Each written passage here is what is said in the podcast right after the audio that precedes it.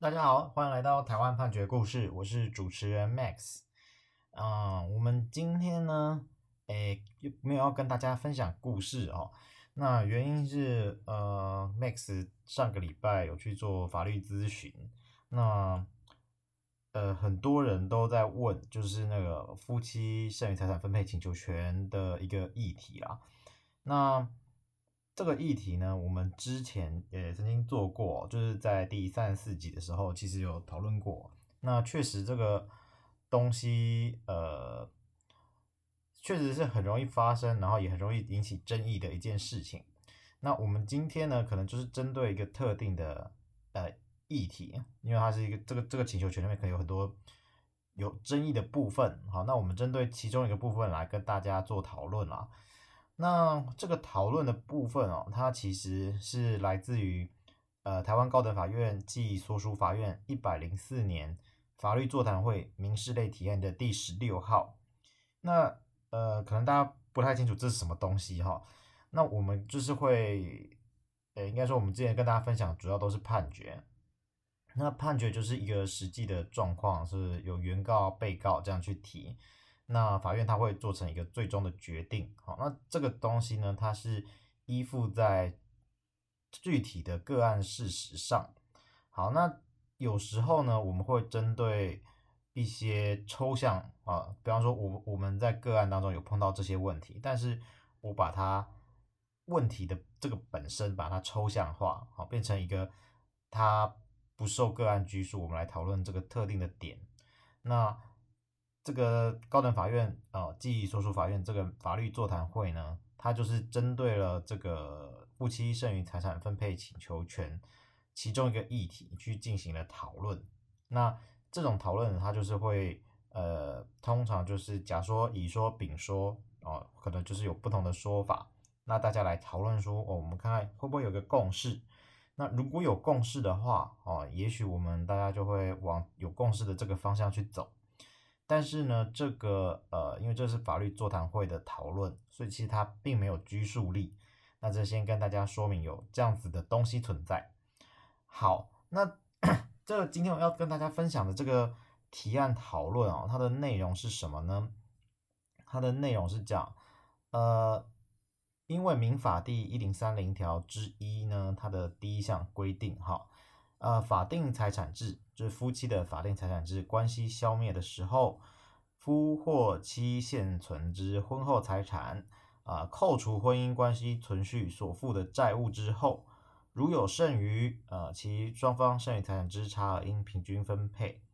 那简单来说呢，就是夫呃跟妻呢，他们的这个婚后财产去扣掉婚后的债务啊、哦，那就是多的要给少的一半。好，那现在有一个问题啊，就是说，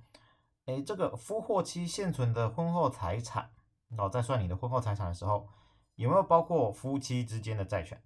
哦，扣除婚姻关系所存续所负的债务，有没有包括夫妻间的债务？啊，其实是同一件事情了哈。我们把这个问题稍微具体化，假设呃有夫跟妻两个人，好，那太太呢，她之前曾经借先生一百万。那最后在算这个财产的时候，我们是不是应该把这个一百万加到太太的这个债权，然后变成是太太婚后的财产，而这个先生是不是就是应该要把这个一百万好变成他婚后的债务？好，那这个部分大家不知道有没有意识到这个问题哦？问题点就在于说。如果啊，就是呃，我们认同了这样的说法，就是应该要算进去这样的说法的话，好，那呃，会变成是说，你借的越多，好，那你的婚后财产就越低，对不对？你你跟另外一半借了很多的钱，那借了很多的钱，你没有还哦，你没有还的时候，都变成你的婚后债务，变成婚后债务之后，你再算剩余分配财产的时候。你的呃婚姻的婚后财产就会比较少，你的婚后财产变得比较少，你就可以再多分一点，好，逻辑会是这样子的。那因为实务上可能看到有些这样子的状况，所以把这个问题提出来讨论。那这个讨论呢，它就会有分两说，一个是甲说是肯定说，乙说是否定说。好，那为什么说肯定说呢？他是说，呃，法律没有明文去排除夫妻间之债权债务。啊，就像我刚刚念的这个一零三条之一的第一项，它其实没有说你婚后财产啊应该要只以呃这个夫妻关系以外的人为限。好，没有。那既然没有的话，哈，那就都应该要列进去。很单纯，就是文义解释，呃，就是我的我在算婚后的财产跟债务的时候是不不不管人的这样子。那至于啊，就是我们刚刚提到，哎，好像有一些不公平的地方。这个持假说的哦，肯定说的人呢，他们认为是说，依照民法一零三条之一第二项的规定，哦，法院可以去调整或免除其分配额，那是可以解决的。好，那我们就来看一下这个一零三零条之一的第二项，他在讲什么？这个规定是说，啊，夫妻之一方对于婚姻生活无贡献或协力，或有其他情事，哦，导致平均分配有失公平者。法院得调整或免除其分配额。那所以假说呢，肯定说是认为说，呃，这些婚后财产只是列进去没有关系。那如果个案当中啊有一些不公平的状况啊，我们用第二项刚刚这个东西，呃，导致分平均分配有失公平的时候，我们再来调整。好，这个是假说。那乙说就是否定说，他就是说。啊，我们参考这个七十四年的立法理由啊，还有一百零一年的立法理由，那我们就会知道说，所谓的夫妻剩余财产分配请求权，它是立法者呢，啊，对于夫或妻哦，不管是太太或先生哈，这个在家务啊、教养子女、婚姻共同生活贡献上的法律评价。所以呢，这个剩余财产分配请求权本质上是夫妻。对于婚姻贡献还有协力果实的分享，啊，那你你这一方呢，对于他方的这个负债啊，就夫妻财产增加是没有贡献的，然后就是说，你如果是对外的啊，你另外有取得，那是夫妻整体的财产是有增加或减少的，可是你只是夫跟妻两个互相流动哦，就好像有点像是我们呃赠与税啊，夫妻之间的财产移转是不课赠与税的，那你这个东西。是没有贡献的哦，所以这个不应该去呃把它列为计算。好，这个是乙说是否定说。好，那这个东西呢，他们在提案之前哈会先经过审查。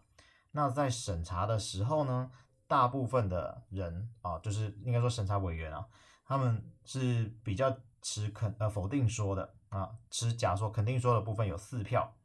乙说呢啊否定说有九票。那所以最后提出讨论的时候呢，就是让呃甲说跟乙说，呃甲说跟乙说的这是审查意见，好，他们有一起去投票，那投票的结果就变成多数是采甲说，哦，